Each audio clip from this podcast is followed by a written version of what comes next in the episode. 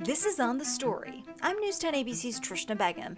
Every night, I get to tell people's stories, but there's always more. I wish I could fit into every piece. That's where this podcast comes in. Each week, we'll dive into a topic with the newsmakers, experts, and the people who can tell the story the best.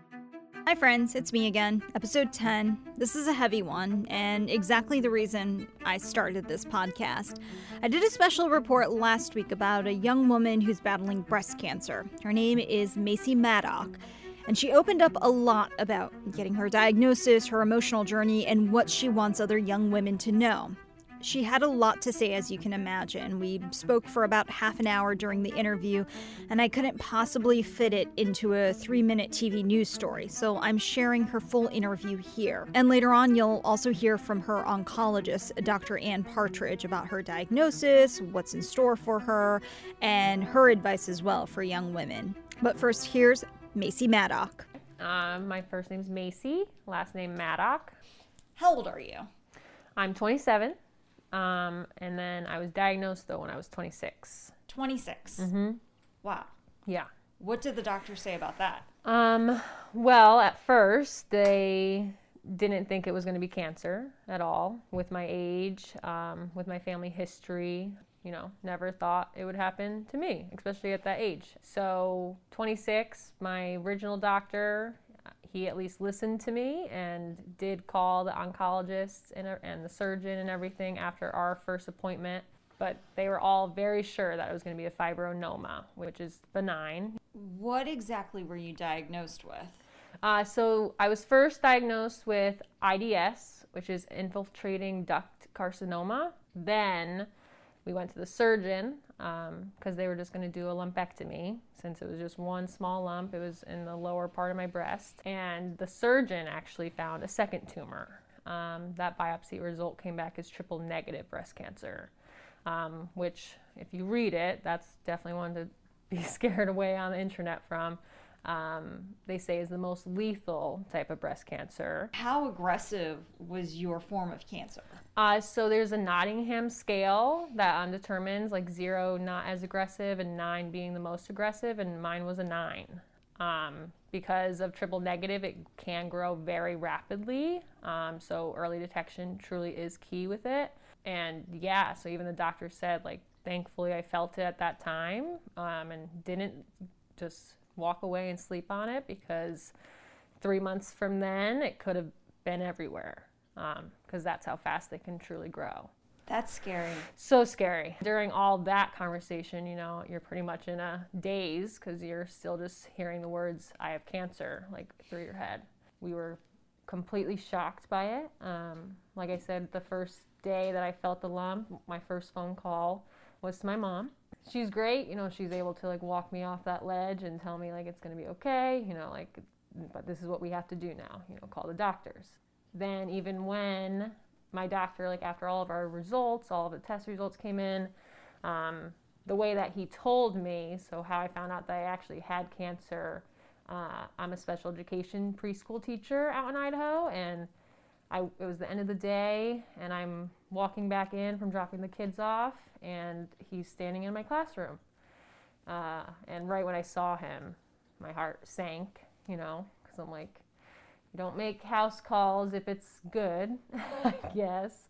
So, yeah, it was a huge pill to swallow. Did they say how extensive and how bad it might be? Um, they're pretty nonchalant about it, you know, like he was honest, but then it took our own discovery of like researching to know really what we're dealing with, and that's kind of how then I ended up at Dana Farber, the closest oncologist that's in Idaho, which mind you is an hour and like 30 minutes from where I was living. And those were our options. There weren't many out there. And once we learned about the triple negative, that's kind of when my mom, fortunately, is an ICU nurse and has connections and knowledge of like who does what um, in the medical field. So we found Dana Farber, like mm-hmm. through that. And through that, we also discovered that Dana Farber actually has a young adult program that's there. That my oncologist now was actually the director of it. Everything was falling into place, kind of thing. Um, I did have my first chemo out there uh, just because they wanted to get the ball rolling. Um, I also did IVF treatment out there. Yeah. Yep. And then we had our first talk with with uh, Dr. Partridge actually on our road trip home, um, and it was kind of we weren't even sure if they were going to be able to take us on or if there was appointments or anything, but she did because of uh, the aggressiveness of my tumor um, and my age and the fact that I don't have genetic history. This breast cancer diagnosis before you actually knew what it was, what was it an instinct inside of you? Like what gave you that extra motivation to say, I, I, I think I want to talk to a specialist and I want to get this checked out? Um, it was in my gut, you know, like I, when I first felt that lump, I instantly started crying. Like I knew, even get a little teary eyed thinking about it because, because yeah, it's like we know our bodies. We know, um, we know when something's wrong and it, it didn't feel right. Um, so we saw, I saw the general practitioner, um, and then I didn't have to do it alone. My mom um, flew out two days later after I found out um, that it was cancer, because that's pretty much when the ball kept going. Uh, because so I did go see uh, the biopsy doctor um, and the ultrasound doctor and everything, and even on their paper uh, that they wrote after the report, they said this will 100% be a fibroadenoma. Mm-hmm. Um, like even while he was in there checking it out, he's like, "Oh, this has all signs of fibroadenoma. Like uh, there's nothing to worry about." They were that sure. They were that sure, or they're very good at tape, like their bedside manner. I don't know, like about making you relax. But I'm the type of person where I need to know, like I need to know the blunt truth about what we're dealing with.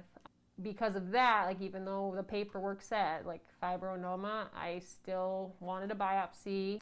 We need answers. We can't just let it sit there and end up being something worse than it was. And after my experience, I've read so many stories of that happening. Um, so we went to the surgeon, and he was just doing a self breast exam to know what he was working with, like to remove the lump.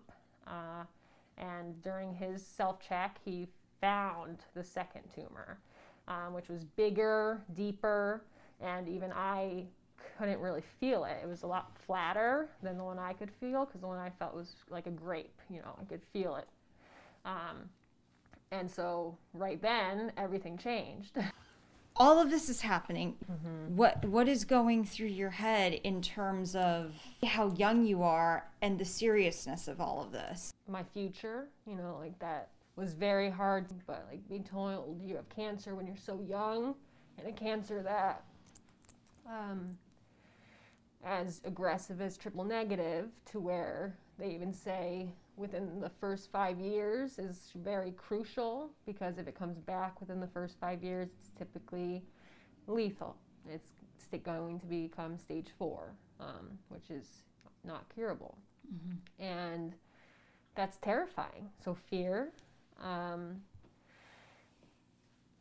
disappointment as well. You know, um, even though I found it, it wasn't like a simple self breast exam that I was doing. Um, I was fortunate to have found it um, and uh, be aware of the fact that I know my body enough that I knew that that was different not there before.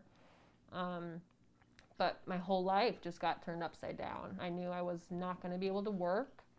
Um, I knew I was going to have something happen to my chest that I couldn't have a say in, really. Um, and then when we decided to move to New York, like I really did lose the life that I've been building for the last four years. Um, and that's been so hard. um, but fortunately, I came back home, you know, uh, to where I have my incredible family, uh, the incredible support, um, people that I don't didn't even know, you know, reached out and have supported me, and then my family have all stepped up, you know, have been with me every step of the way, and it just has opened my eyes a lot too about life, um, about what I want in life, about what I might not have in life.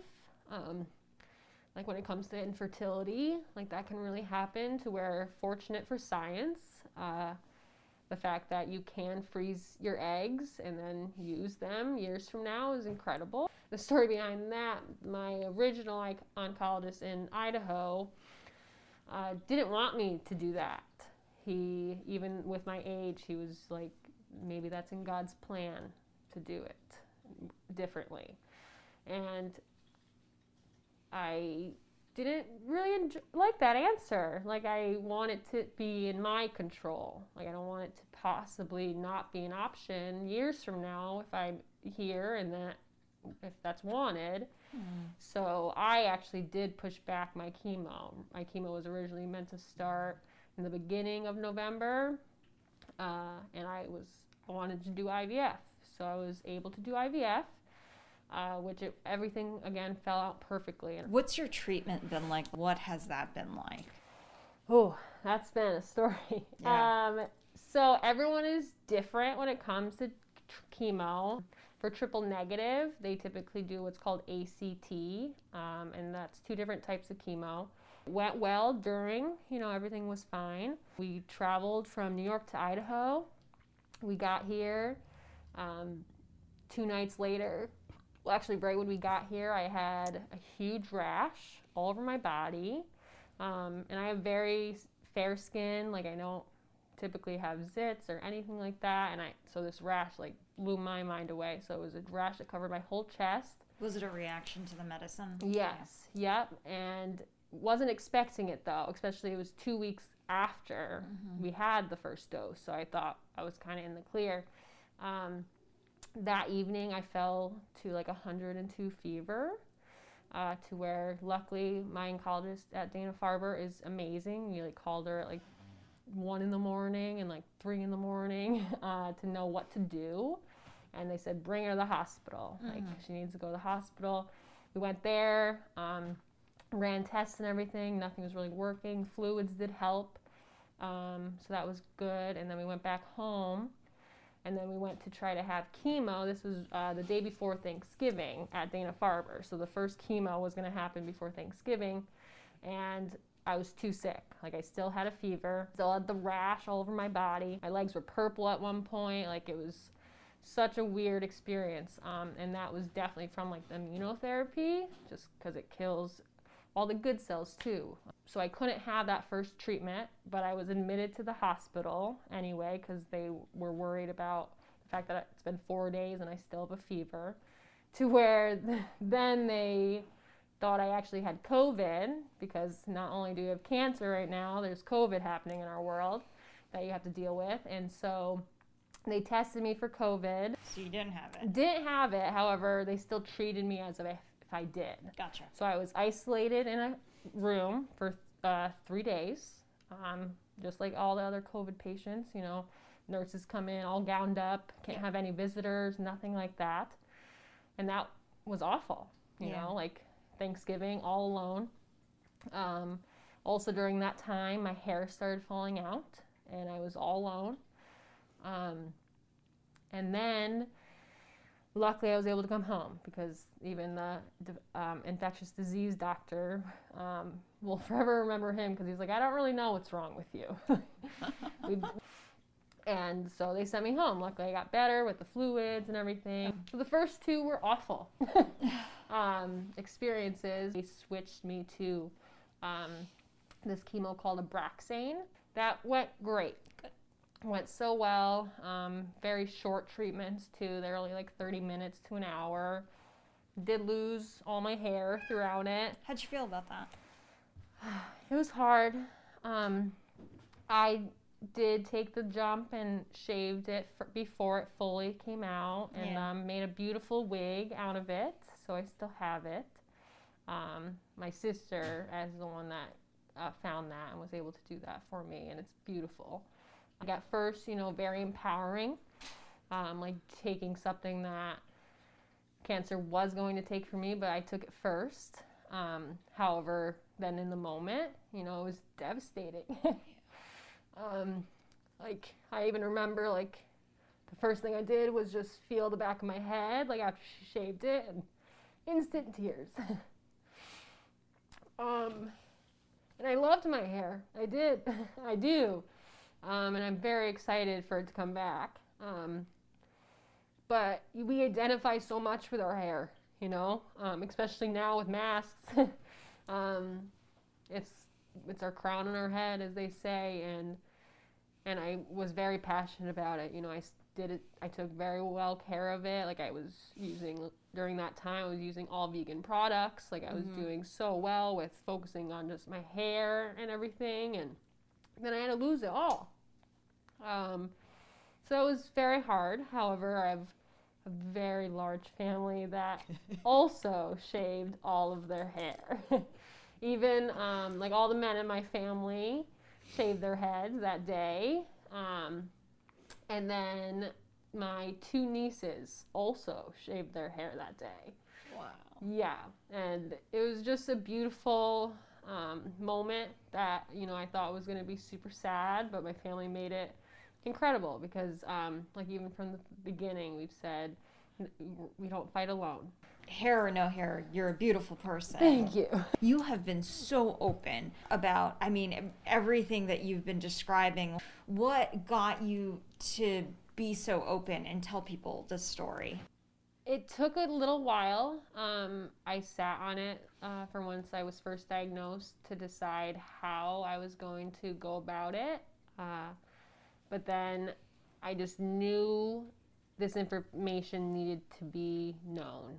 Uh, and that was about being young with breast cancer and about advocating for yourself because uh, once I was hidden about it, like not telling anybody, I did a lot of research about all these other women that have been diagnosed, that have been turned away from doctors, and then end up being stage four. And so I knew that even in my personal community of people that I know, like like my friends, like um, not none of them have had this ever happen, fortunately to them. But I wanted to be that person that maybe they could come to one day, and so I felt I felt the need to share my story. I felt it, um, and I think I said like it's not for sympathy, it's for awareness. Like I want people to be aware that breast cancer doesn't just happen in your 50s after menopause. Um, it's happening to women in their 20s. My general surgeon, I asked him the question, how did how did I get breast cancer if I don't have the gene? And he said, because you have breasts. And so I'm like, so that's all females. And yet we're still not even on our radar about if we can get breast cancer until we're older. Mm-hmm. And so many women that I've talked to throughout this journey feel the same that they weren't aware, they weren't um, knowledgeable about that this could happen, they didn't know how to detect it themselves. So I wanted to become that voice for, even if it was just for my group of people, um, of family and friends, uh, that they know to be aware. And right after I did share that story, I've had people reach out to me that said they were going to their gynecologist and getting checked out and making it more of a routine in their yearly medical visits. In terms of treatment, what's next for you? So, what's next um, is a big, daunting surgery. Fortunately, uh, I had, like I said, I have a great support system and one person that has been also along since the very beginning is um, my boyfriend Connor. Um, I think I mentioned in the beginning he was at helicopter school, mm-hmm. um, but he left and actually moved here with me and has been here throughout this whole journey. Um, and he's been a huge part, especially in for the surgery. You know, it's going to be a huge change on my body. Um, I hope only a little change or for a while change on my mental and emotional state um, because it's going to be hard. Um, I'll be having a double mastectomy, um, non nipple sparing surgery, uh, which I joke, but it's silly. But I'm like, it's going to be like a real life Barbie. Um, so I'm like, is it my dreams coming true or what? You gotta but- have humor. Yeah, and you have to have humor throughout all of this. Um, and that's what Connor does too. He's very, he makes me laugh even on those days when I don't want to. So I'm blessed that he came out here and and he keeps me confident. You know, um, prior to all this, I was a very confident person. Um, you know, no, didn't compare myself to others. Like was very confident in myself and the way I am, and happy with the way I am. And then um, once you start to lose those external things that you know you see in the mirror every day, makes it harder. You know, but I think it's a beautiful journey as well because um, it's made me see what like internally is beautiful. You know, you have to kind of face it when there's nothing blocking it in a way. Um, and so I'm I'm it's it's a weird feeling, but I'm like excited for it to happen the surgery because a it will get hopefully all the cancer's gone, right? That's the main goal. Yeah. Um, and then B is that it will be a process of loving myself again. Um, and that will be hard. The you had mentioned when you get confronted with a cancer diagnosis, you start realizing what you truly want out of life. So, what do you want out of life now? I know prior to cancer, I was one of those people, and I would say naive, to where it's like, you will just do it tomorrow, you know, like no big deal. Like, oh, I wanted to do this today, but I'm just, I'll hold off and I'll do it tomorrow because there is a tomorrow. Um, but once cancer slaps you in the face, you realize like you want to live for today. And that's my plan for the future, um, especially. I do plan to go back out to Idaho and to do all the things I've been just for some reason holding off on. Um, and that includes, um, I just did start a like a preschool, a special ed preschool right before I was diagnosed, and then wasn't able to really get it started because I moved back home. So that's one. To go on so many hikes out there and see the beauty of the world that's all around us. Um, and not take any day for granted, you know, and and then follow my dreams and then try to live without fear. Like there's still fear, obviously, but um, and I say this, but it's morbid, but sometimes I do feel like I already have a toe in the grave. So I'm like, let's just live it.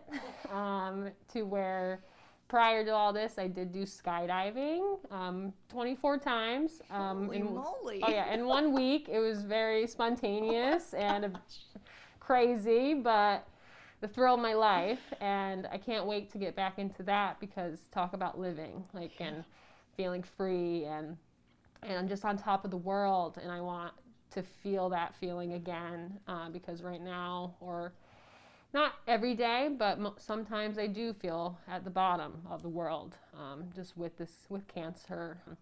So uh, still, I'll take it one day at a time, but definitely like live for today. You know, make those plans and and do it. And I'm wishing Macee all the very best with her upcoming surgery. Now we get to hear from Dr. Ann Partridge. She's a breast medical oncologist at Dana Farber Cancer Institute in Boston. She runs the program for young women with breast cancer, and she's also a professor of medicine at Harvard. Nice to meet you. I'm glad you're covering this. Yes, I'm glad you're a part of the story. Yesterday was what um chemo for her, right? Yep. Yesterday was the end, of, the end of her chemo, which is good. We're happy with how she's doing. Let's talk a little bit about Macee and what her diagnosis was and what what that meant for for somebody her age.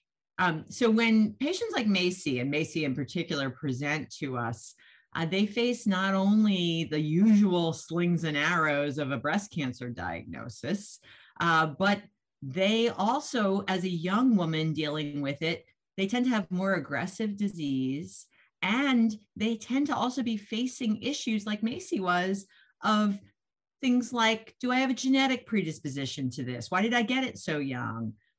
What do I do about babies in the future? And then how do I manage all of this in the context of my, you know, very young life? You know, and, and we can all ta- think about the things that are unique to or accentuated by being very young at diagnosis dating, new jobs, or starting careers, starting families, um, all kinds of things that weigh in that we have to think about when we're caring for a person like Macee. And then on top of that, we had the COVID 19 pandemic going on in the middle of it. And the, you know, my heart just goes out to her and her family having to deal with, like the rest of us, the pandemic issues. And on top of that, a pretty scary diagnosis and treatment. What what exactly was that diagnosis and how aggressive was it? So Macee's diagnosis was breast cancer in one breast that we describe as triple negative, which is that it doesn't express hormone receptors. And there are two that we specifically look at. So that's one and two, ER and PR. And it also doesn't express a receptor called HER2. So it's named by its absence of these receptors or triple negative because it's missing these three receptors. And these tumors um, typically are not amenable to some of our more effective therapies like hormonal therapy or anti HER2 therapy. Those two things won't generally help, but they do seem to get great risk reduction from surgery, radiation, as well as chemotherapy, conventional chemotherapy. And then there are some newer treatments that work very well for women with advanced disease that we're testing for women with earlier disease how serious was this for Macee and had she caught it early enough? So Macee absolutely came in when she should have, which is great. Uh, she didn't sit around and wait for things to grow on her chest. Uh, but it, it's often true that with Macee and other young women, that they tend to have a breast cancer that when it appears, it's already big or it's already in the lymph nodes. Uh, and that's because both young women are not typically screened for breast cancer. We don't do mammograms in our youngest patients at you know population screening. And because the tumors that they get, and triple negative breast cancer tends to be like this, so this is what Macee experienced, um, they tend to grow fast. And so it goes from being not present to being very present very quickly. So by the time she caught it, would it be safe to say there was a possibility that it was spreading? That's absolutely true. So by the time Macee came in, uh, it was big enough that we needed to approach it by giving chemotherapy before surgery, or what we call preoperative therapy, so that we can shrink it down before she would go to surgery so she can get a better surgery you brought this up you, don't get screened until about what your 40s you start getting mammograms? So when people see this story and they see macee's age which she i believe she was 26 when she was diagnosed how much should young women be worrying about breast cancer? So breast cancer is a disease that can and does happen in young women as you can you know obviously know from macee's experience but it's not common and yet, young women need to be aware that there's no age that's like too young to get breast cancer. And so I often caution patients just be aware of your own breast health and know that, you know, if you feel a lump or a bump that wasn't there before and is changing or associated with skin dimpling or any other symptom, ask your doctor, bring it to their attention. And sometimes they'll do an evaluation right away. Sometimes they'll watch for a little while, but keep following up. And if it's changing at all, then demand attention. And how much should a patient push if they feel like, you know, I want to get this checked out? So, most lumps in young women's breasts are not going to be breast cancer, but they can be. And so, it's a fine line that both doctors and patients have to walk in order to really not turn women into pincushions if they're making benign lumps. But at the same time, you can't know that something's not breast cancer until you evaluate it. And so, what I typically will tell my young patients is, you know, if something's going on in your breast and you're concerned about it, bring it to the bring it to the attention of your doctor. And if your doctor says, I'm not worried, say, tell me why you're not worried. you know, it's okay to ask questions and say, what tells you for sure that this isn't cancer? And they may say, well, it looks like this and that, and it's unlikely to be. And sometimes you follow up with either close follow up and exam, or sometimes you'll do an image like an ultrasound in a young patient to get a sense of whether it's cystic or solid. Um, and sometimes you'll even, you know, have a biopsy. So I think the important thing for a young woman is to be vigilant and and follow up closely if they're worried about a lesion What's Macee's prognosis right now? So Macee's prognosis is excellent right now. Fortunately, she appears to have had a very, very nice response to chemotherapy. We'll know more at surgery how much disease is still in there, if any, in the breast, because she's going to have a mastectomy.